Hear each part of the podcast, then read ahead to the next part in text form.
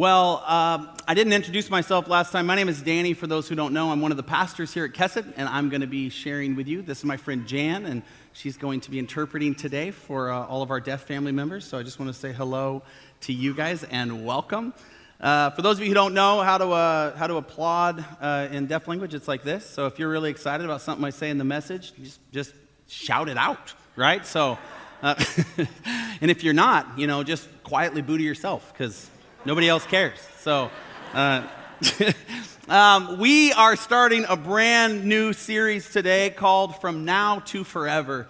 And uh, I, the, the, the idea behind the, the whole next eight weeks is going to be kind of speaking to something that I've heard a few people say, and I think a lot of us are feeling, which is how different this holiday season will be, maybe uh, of any other we've ever experienced, because of what we all experienced during the last holiday season. Uh, I heard a lot of people say they felt like last year it was stolen. Um, like last year, they, they missed opportunities that they, that they could have had, and those kinds of different things. And so this year, they're really going to take advantage and they're really going to enjoy the moment. And so I started thinking about that, and I, and I started kind of wrestling with this idea that, that holidays really are about that. They're about, about these moments that we all recognize are, are important. And so we get together with the family for Thanksgiving, and we have this special moment, or we get together Christmas morning or Christmas Eve, and we have this special moment.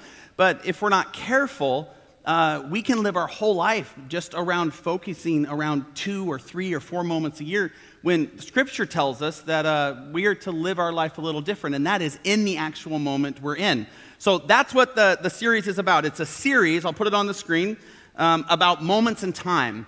And we're going to walk through that over the next few weeks and, and then all the way through the end of the year. And uh, so I hope that you join us. I hope that you come and you're a part. But uh, I think it'll be a really special thing. I know it will be uh, for my family. Now, every year, uh, during especially the holidays, uh, people at Kesed love to give me advice for how to survive it or how to maximize it. And every year they will say, someone somewhere will say eventually, make sure you stop and capture every moment. And I thought that is an interestingly common way to say that moments escape us. That, that if we don't really think about them, they, they get away. We say things like time is fleeting and, and make sure and, and pause and make sure and capture it. And I wonder if it's because of how rarely we actually do that. This is why I believe the holidays are such a special time of year because so many people are setting aside that time to do just that, to capture things. This may be also why watching someone dedicate their child to God feels so special because we are all captured in the moment in the eyes of a child who's answering questions and, and participating in something that to them is pretty wondrous. Uh, the big thing about children, you don't get to see it as much as I do, is they think this place up on stage is, is kind of magical and a little scary and way different than anything they've ever experienced. And so we're all part of that moment with them, and I think it's a really special part. And of course, we're watching parents make a public decision in that moment to dedicate their child and, the, and their parenting to God, which is kind of a big deal. And we're asked as, an oper- as a congregation to stand in our seats and participate in that. That entire thing is one captured moment. And that's sort of what I want to launch out of today. Because I believe we are all looking for that. Every single day of our life, we're looking for that. And I actually think that, that I can prove it. Uh, if I was to stand at the back door and ask you to give me the number of photos on each of your phones as you left today, I think that we would reach some incredible numbers. People just don't erase pictures anymore because I don't know why, but I'm one of those folks. Right now, on my phone, I have 10,597 pictures. And I think I'm a junior level to some of you. Some of you are like, ah, disrespectful compared to how many pictures you have. And I don't erase them. I don't even know why. And it's not as if they're incredibly helpful or, or useful. As a matter of fact, I want to prove to you the moments I thought before I ever prepped this message. I went back over the last two or three weeks, and these are actual things I thought were important to take pictures of that I kept on my phone that I promise, other than the sermon, I'll probably never look at again. And yet, I want to erase them. So, a couple pics. This is this is my daughter Elena at coffee with a friend. I see Elena every single morning, and I have coffee with her, and she's my friend. Why was I like, that's a great picture? Save. I don't know. Next. This is a picture of my wife dressed up as Harry Potter for Halloween. This is a picture of a sinner, ladies and gentlemen, is what this is right here. when I went with her for Halloween, I went like this. And when people asked me what I was dressed with, I said, a Christian adult. That's what I'm. What is this? This is an actual wand from Harry Potter land that her parents bought her because they know how much she's into that series. This is it. This, is, this also shows you can have a healthy marriage even when you're on completely different spiritual spectrums. I thought it was a cute picture though because I think she's cute, so I kept it. Next picture. This is a picture of my mother in law, Aaron's mom, Midge, who showed up to look at our new treadmill and then try to convince her husband to get one. And so she said, Quick, take a picture and send it to him. Tell him how great it is. So I did. I thought the picture was cute, so I kept it. Next. This is a picture of my niece, Georgia. I gave her two ring pops. I said, Smile. That's what she did. I then sent it to my brother and said, That's for all the stuff you did to my kids. I thought it was cute. This is a picture of Alyssa, a, a, very good friend of mine that works here with me at Kesset, and we're waiting to get in a restaurant for a birthday party, and we got stuck, and we're telling other people that we were still stuck, and so we took this picture, and I kept it because I like her. So, this is a picture of my friend Emily trying virtual reality for the very first time. She did not know I was using this picture. I told her just a little while before I put it up, and she attended last service. She wasn't happy. Oh well she, hold on, put that picture back. Go back to that picture. She didn't know we were taking that picture, so my daughter in law and I took that picture while she was like, Oh, I love the waterfalls. Like, that's what's happening in that picture. That's what's happening. This is my friend Ryan, who's next. Ryan is a foodie, and when I asked Ryan if he enjoyed his food, if he didn't, it's, it's some frustration. But when he likes the food, folks, this is what he looks like. And I loved it, so I snapped a picture of it. This is a picture of my lovely wife asking me if we can eat beet leaves. I have no idea. So I texted a friend. Turns out you can. It's a kind of a thing. A lot of beet leaf eaters here in the house tonight? No? no, like four of you? Yeah, well, we should be eating more beet leaves, church, apparently. So uh, that's, that, that's what that picture is, okay? This is a picture of my mama and her husband Gary. Uh, they were helping us move. We moved recently, and I just thought they were super cute. Uh, by the way, Bernadine, as she's known around here, and you'll greet her, I'll tell people she's my mom, and every time they're like, oh, because you love her that way? And I'm like, mm, no, because she gave birth to me. So she's really, she really is my mom. So, and then I think lastly, oh, second to last, this is a picture of all my children with all my godchildren at a dinner that we had together, and it's the first time we were all in the same space. And so I thought it was really special, so I took that picture.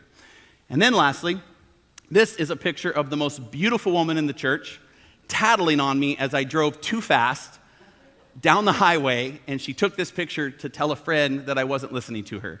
But I thought it was a great pic, so I saved it.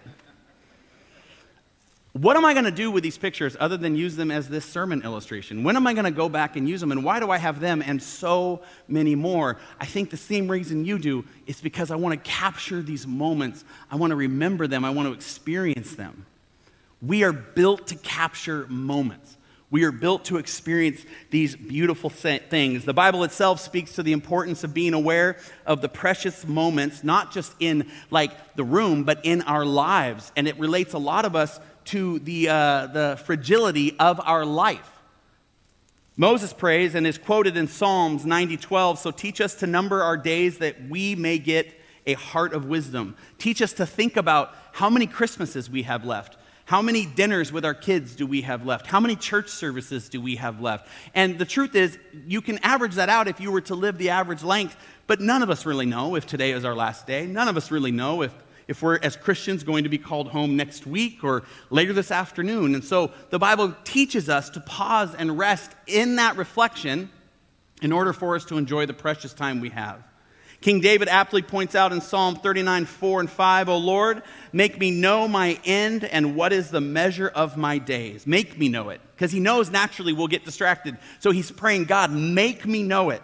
Let me know how fleeting I am. Behold, you have made my days a few handbreadths, and my lifetime is as nothing before you. Surely all mankind stands as a mere breath. You know, the folks that have the hardest time with this are you young people in the room. because you, you just look and you have so much dreaming and so much before you. And the, pro- the problem is, and it's a statement that I don't think is very fair, but is, but is often said, which is, you know, that, that, uh, that, that youth is sort of wasted on youth, that they don't even realize the opportunities they have to, to explore and, and become people they want to because they're too busy trying to get to the next thing. And I think it's so important for the young people in the room to recognize that uh, there's a lot of life in front of you potentially, but don't miss the life that's happening around you right now. The Apostle James says it this way What if your life, what is your life? For you are a mist that appears for a little time and then vanishes. I mean, so many people for generations after generations after generations have sat in rooms like this and heard sermons like this and read this verse and not realized the importance of living a a almost vanishing lifestyle, a lifestyle that's present with the grandkids, a lifestyle that's present with how they handle their finances, a lifestyle that's present with, with how they care for other people, a lifestyle that's present with how they celebrate the things around them. So many people have missed that opportunity, and I think, I think it would be incredible for our city, especially in this part of the world, to have Christians who recognize that all of us are living vanishing lifestyles, and so we can live our lives in the now. Maybe this is very much so what it means to be a light in the darkness, as Scripture says. It's not just about the heat, it's a little about the brightness. It's a little about how often you can bring up to people, I don't know, but I'm here with you right now. It also makes you really, really uh, empathetic when you sit with people who are hurting, who don't know God, when you know that they're vanishing and you're vanishing, and that you can talk with them in such a way that points them back to the one who created them in the first place. There's so much joy and peace in that. But you have to realize that about yourself because if you, got, if you and I get caught up in the, the suffering of the day, then we smell and look and feel and glow like everybody else. So these times that are a struggle, they're an opportunity for most of us to glow brighter, to be warmer, and to remind people that what we have right now is so, so important.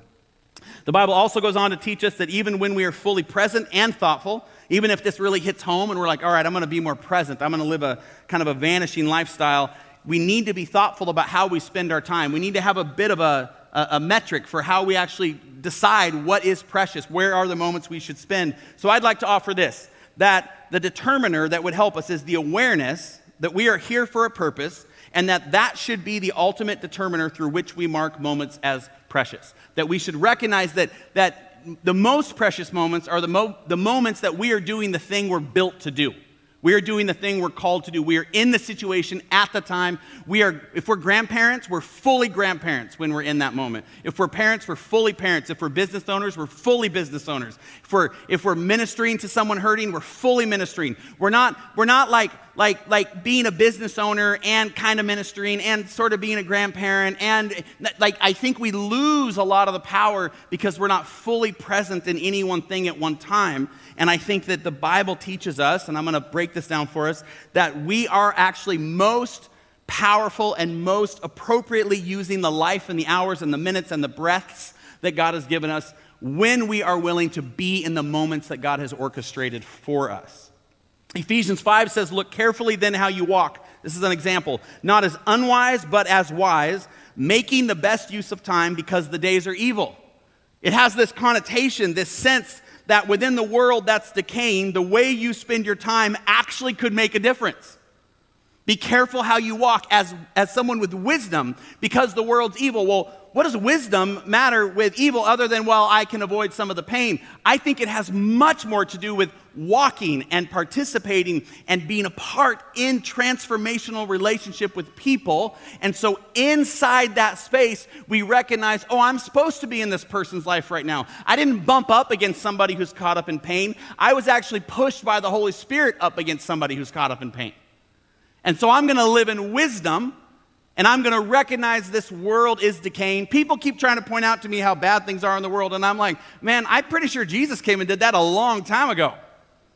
Like, Jesus has been saying this for a while, and that's why he's like, but I'm stronger, but I'm the anchor, but I'm the cornerstone. Like, everything's related to a storm or wind or hurricane or fire, and Jesus continues to be, uh, the answer's me. And we're like, can you believe how crazy this world is? And I'm like, yeah, you should reach out to Jesus, the anchor of all humanity. They're like, but the waves are huge. And I'm like, uh, and the wind is big. Uh, yeah. And all my foundational plans are cracking. Y- yes. And the things I invested in have gone to sand. Oh my God, you're preaching my own sermon. Like sometimes I just want to sit with people, record them, and then play it back, but they can look at my face because for some reason they can't hear themselves. The point is Jesus. But it matters how you use your time, and it matters that you see those incredible moments. This is what I believe we're supposed to do. C.S. Lewis understood this. He said, if you read history, you will find that the Christians who did the most for the present world were just those who thought most of the next. We have limited time here, but we live as if we have unlimited amount of time. I heard a quote someone said the other day, and they're like, Isn't it amazing that everybody wants eternal life, but they actually don't know what to do with themselves for an hour on a Sunday rainy afternoon?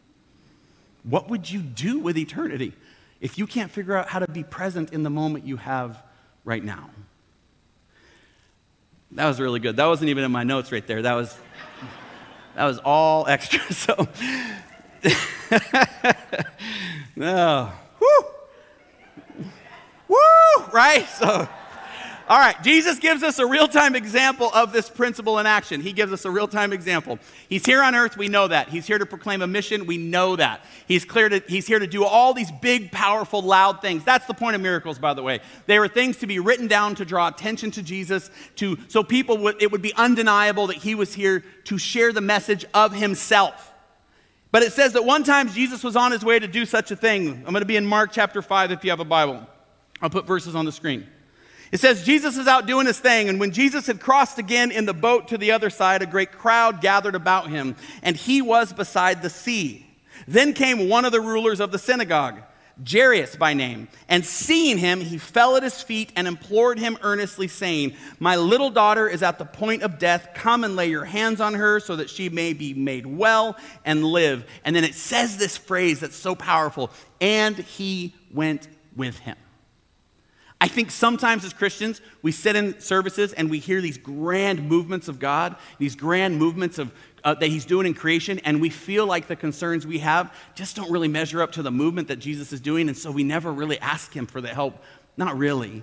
We mention it in passing, but we don't show up and put ourselves on the ground before Him and say, God, I want you to be where I am. And we worry less about how busy God is or less about how small maybe our problem is. This one's obviously significant, but the principle, I think, translate to the idea that this man didn't care about the mission of God as, in terms of being more important than his child and her sickness. And so he went to him and he put himself on the ground, and it says Jesus went with him. Jesus wants to go with you into your story.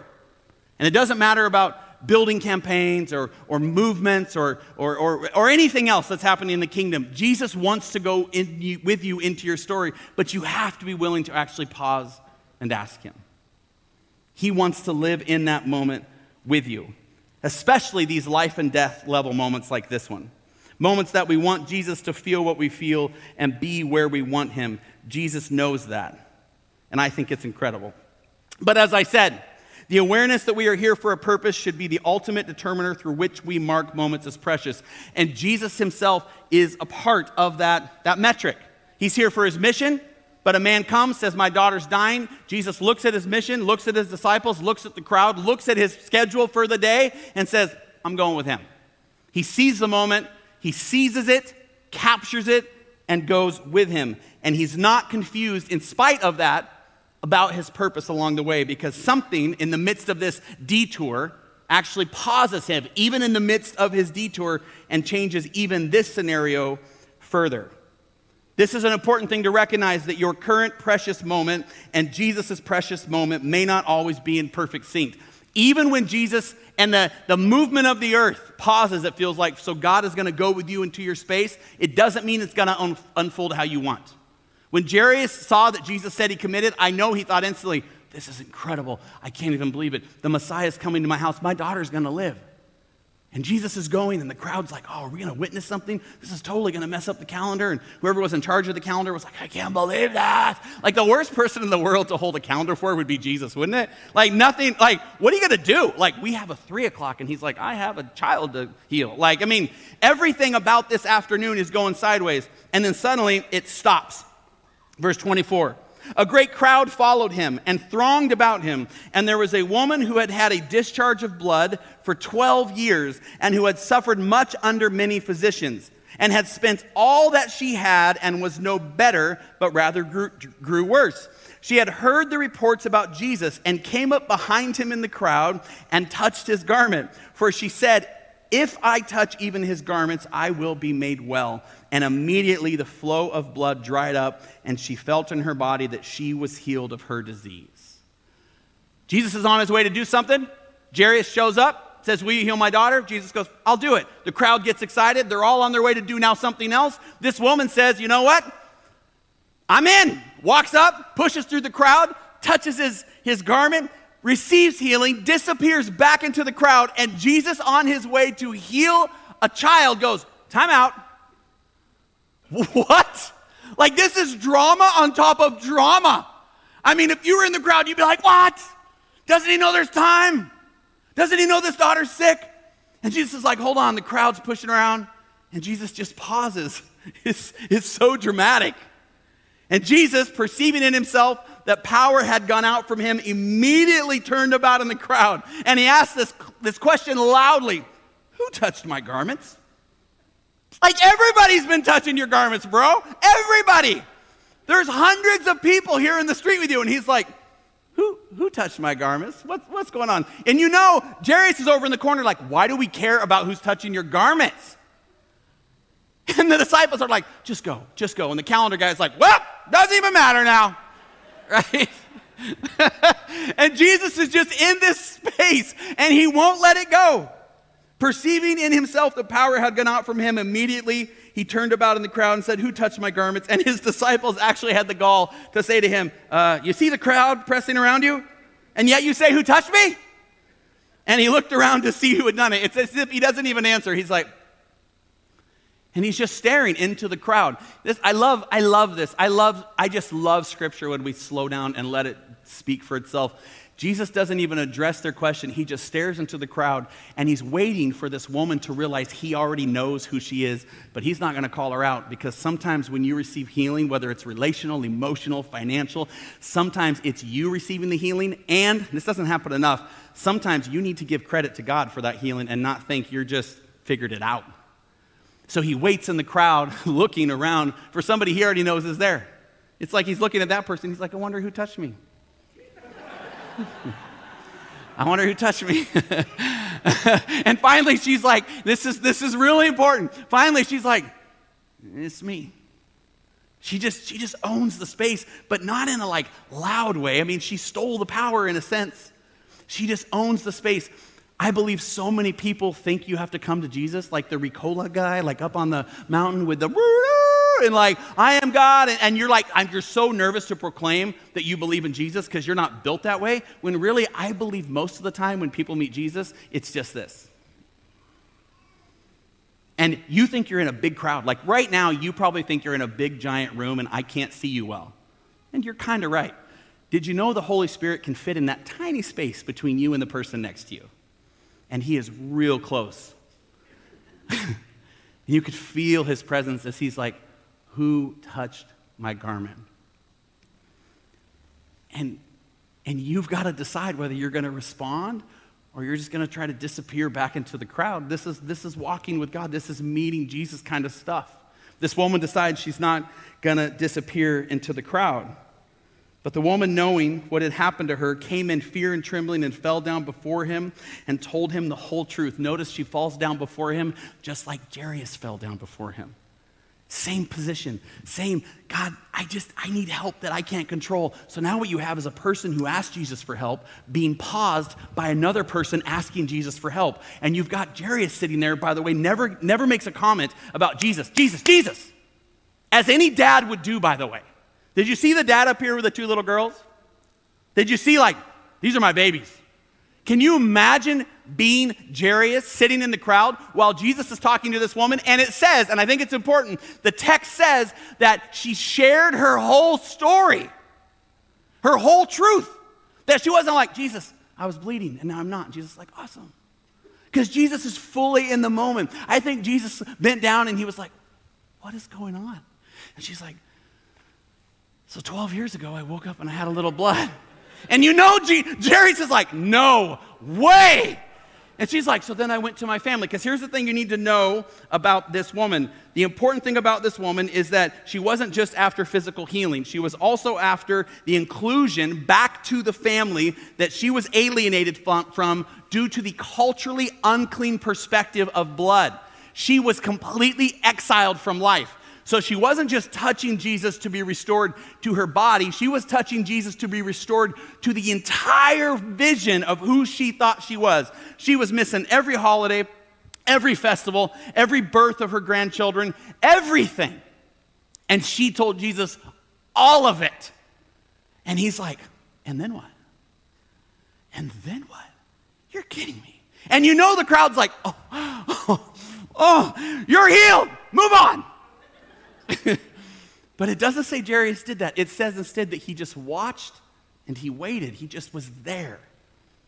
And she shared her whole story, the whole truth. And then he said to her, however long that was 15, 20, 25, 45 minutes he said to her, Daughter, your faith has made you well. Go in peace and be healed of your disease. And this is the important thing to realize, and that is that Jesus' moments always result in some sort of healing and wholeness. It's not always physical. But you spend time with Jesus, you introduce yourself to that space between you and your neighbor that the Holy Spirit sits. You get to spend time with somebody who can literally detangle the things from your life that keep you from who you're supposed to be and restore you to an entirely new existence. It's unbelievable. And yet it's happening right alongside the attention, the, the, the, it, within the view of a dad whose daughter's dying. This is so much often how Jesus works, where we're watching him work and weave and do, and over here something else completely different is happening. And yet this man waits. And he waits and he waits and he waits. And then it says, Mark 5:35, while he was still speaking, there came from the ruler's house someone who said, Your daughter is dead. Why trouble the teacher any further? And everyone who came with Jairus would have fallen to the ground. And Jairus would have been filled with warm tears that ran down his face. And he would have thought, I was so close. But now all is lost. And there would have been weeping and sadness and grieving. And based on how Jesus handles those sorts of things, I think he would have created space for that. I don't think he would have interrupted that.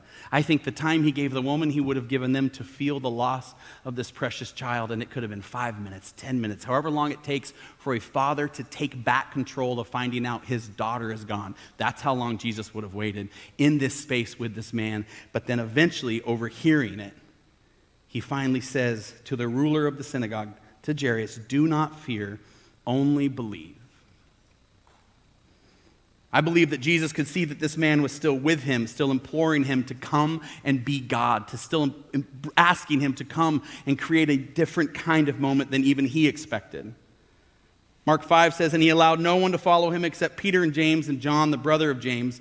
They came to the house of the ruler of the synagogue, and Jesus saw a commotion, people weeping and wailing loudly. This would have been the people in the house at the time who were waiting for Jesus to show up with his miracle, but that he was too late to actually have. And when he entered it, he said to them, Why are you making a commotion and weeping? The child is not dead, but sleeping. And then it says they laughed at him. It's just an incredible response from a grieving world. So we should be less surprised, by the way, when the world experiences great death, whether it's death of dreams or death of hope or death of morality, and then we show up and are like, hey, here's the words of Jesus, and then they mock us or laugh at us. This is, this is how it works. This is how it's done.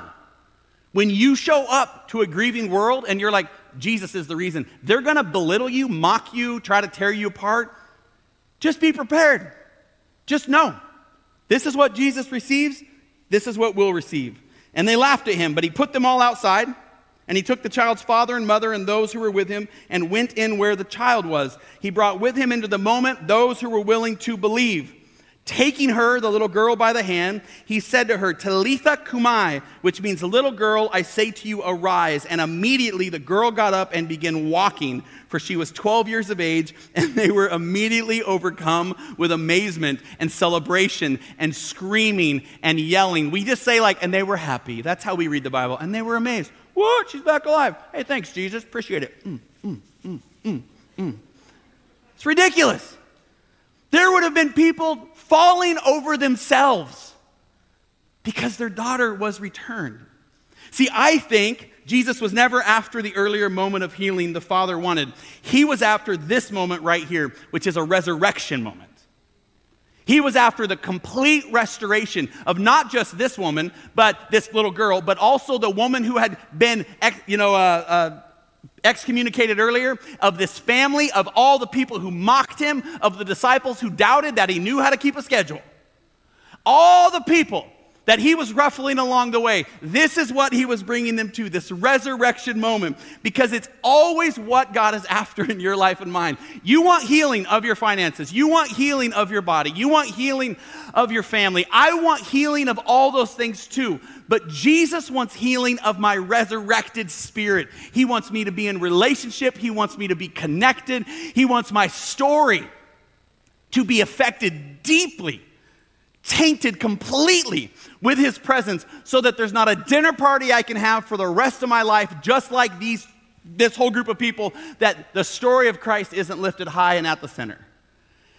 He wants you to know what it feels like to have your whole entire world reborn. It's His Word. To be rebirthed, which means sometimes the things you hold dear in your life have to fall apart. Sometimes, like that woman, your reputation has to fall apart. Sometimes the thing you hold most dear has to fall apart. Sometimes, I deal with a lot of folks right now. I don't know why Kesed is like a nucleus for people who don't like churches, but it makes my meetings uncomfortable. And yet, what's so beautiful about it is sometimes I'm like, yeah, all that stuff is really dysfunctional about church.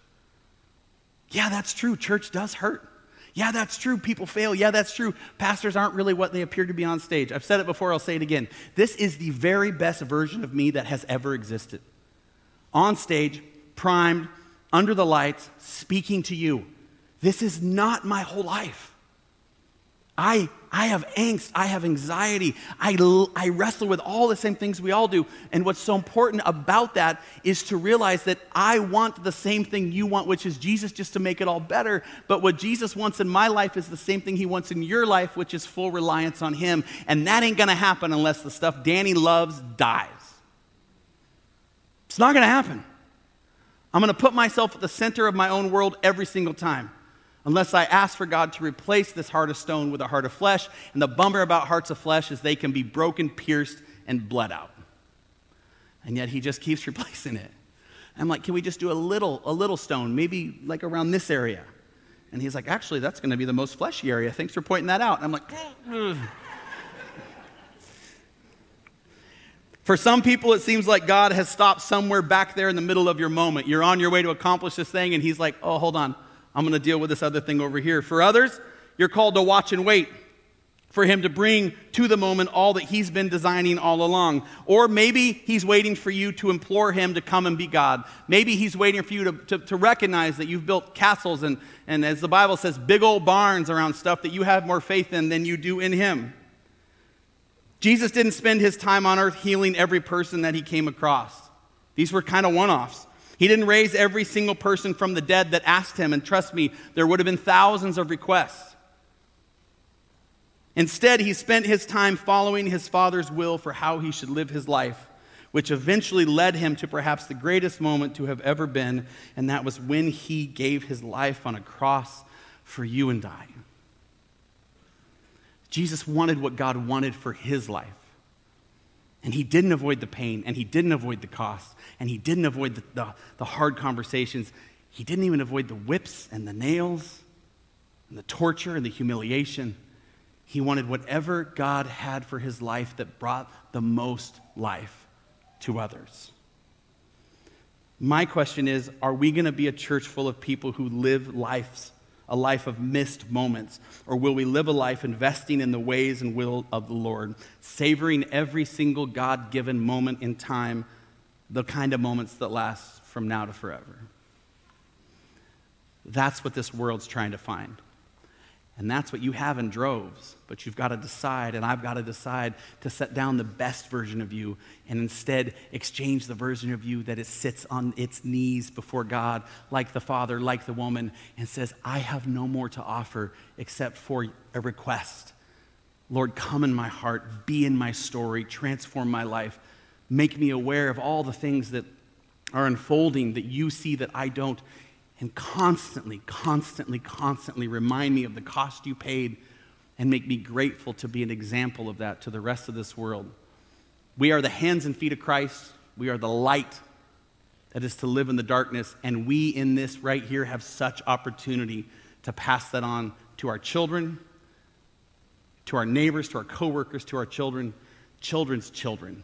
But it has to start with you. It has to start with me. So, what I want to do is, I want to, I want to create a moment for you. I'm going to have the worship team come out. And uh, I say things often like, I want to pour this song over you. That's not what I want to do today. I say things like, I want you to reflect on what I taught about, not what I want to do today. Instead, what I want you to do is just be fully in the moment where you are. Now, if that means you're anxious, if that means you're frustrated, if that means you're, uh, you're, you're, you're wrestling, if that means you're disappointed, I don't know where in this story and what character you related to. Maybe you feel a little like the girl who passed away and you just need to have an entirely resurrected life. Maybe you're the woman who hemorrhaged and you feel completely cut out from the life you were supposed to live and you need to find your way through the crowd to touch the hem. Maybe you're Jairus and you're, you're powerful and you're prestigious and you actually can do whatever you want. So for you to actually imagine yourself on your knees before Christ, asking Him for anything is Maybe you're Jairus and you're on your way to accomplish this great thing with God, but He paused somewhere back there. And you need help waiting and watching. Maybe you're one of the crowd who's mocking Jesus. And you're here today because you got invited by a friend and you're not really into this whole God thing. That's fine. I'd love for you to just sit for three or four minutes and tell this God you don't believe in all about it. Maybe you don't know who you are at all. And maybe that's where you need to spend the next three or four minutes. I believe in a God and a Holy Spirit that is articulate and acute. He can meet you right where you are without me at all. But my ask is that you're willing to at least sit with open hands and open heart and ask Him what it is He wants to show you. Let's pray. Heavenly Father, in a space like this, there's, there's just so many different experiences happening right now. There are people grieving, there are people celebrating, there are people hurting, there are people happy. Lord, I ask that in a room like this that you would do what you do and take this limited message and make it whatever it's supposed to be. May it peel away some of the stone that's covering the hearts. May young people suddenly have eyes full of wisdom to change the choices they're making that are hurting their futures. May older people suddenly have eyes full of, of uh, youthfulness, knowing that their job is not done in the kingdom and that there is time yet for you to create incredible moments for them. May we not just feel like we're part of a crowd, Lord. May we sit within this space fully present as we are men and women, boys and girls willing to receive from their Creator whatever it is He wants to share. We thank you for your Spirit. We thank you for all that you do. In Jesus' name, amen.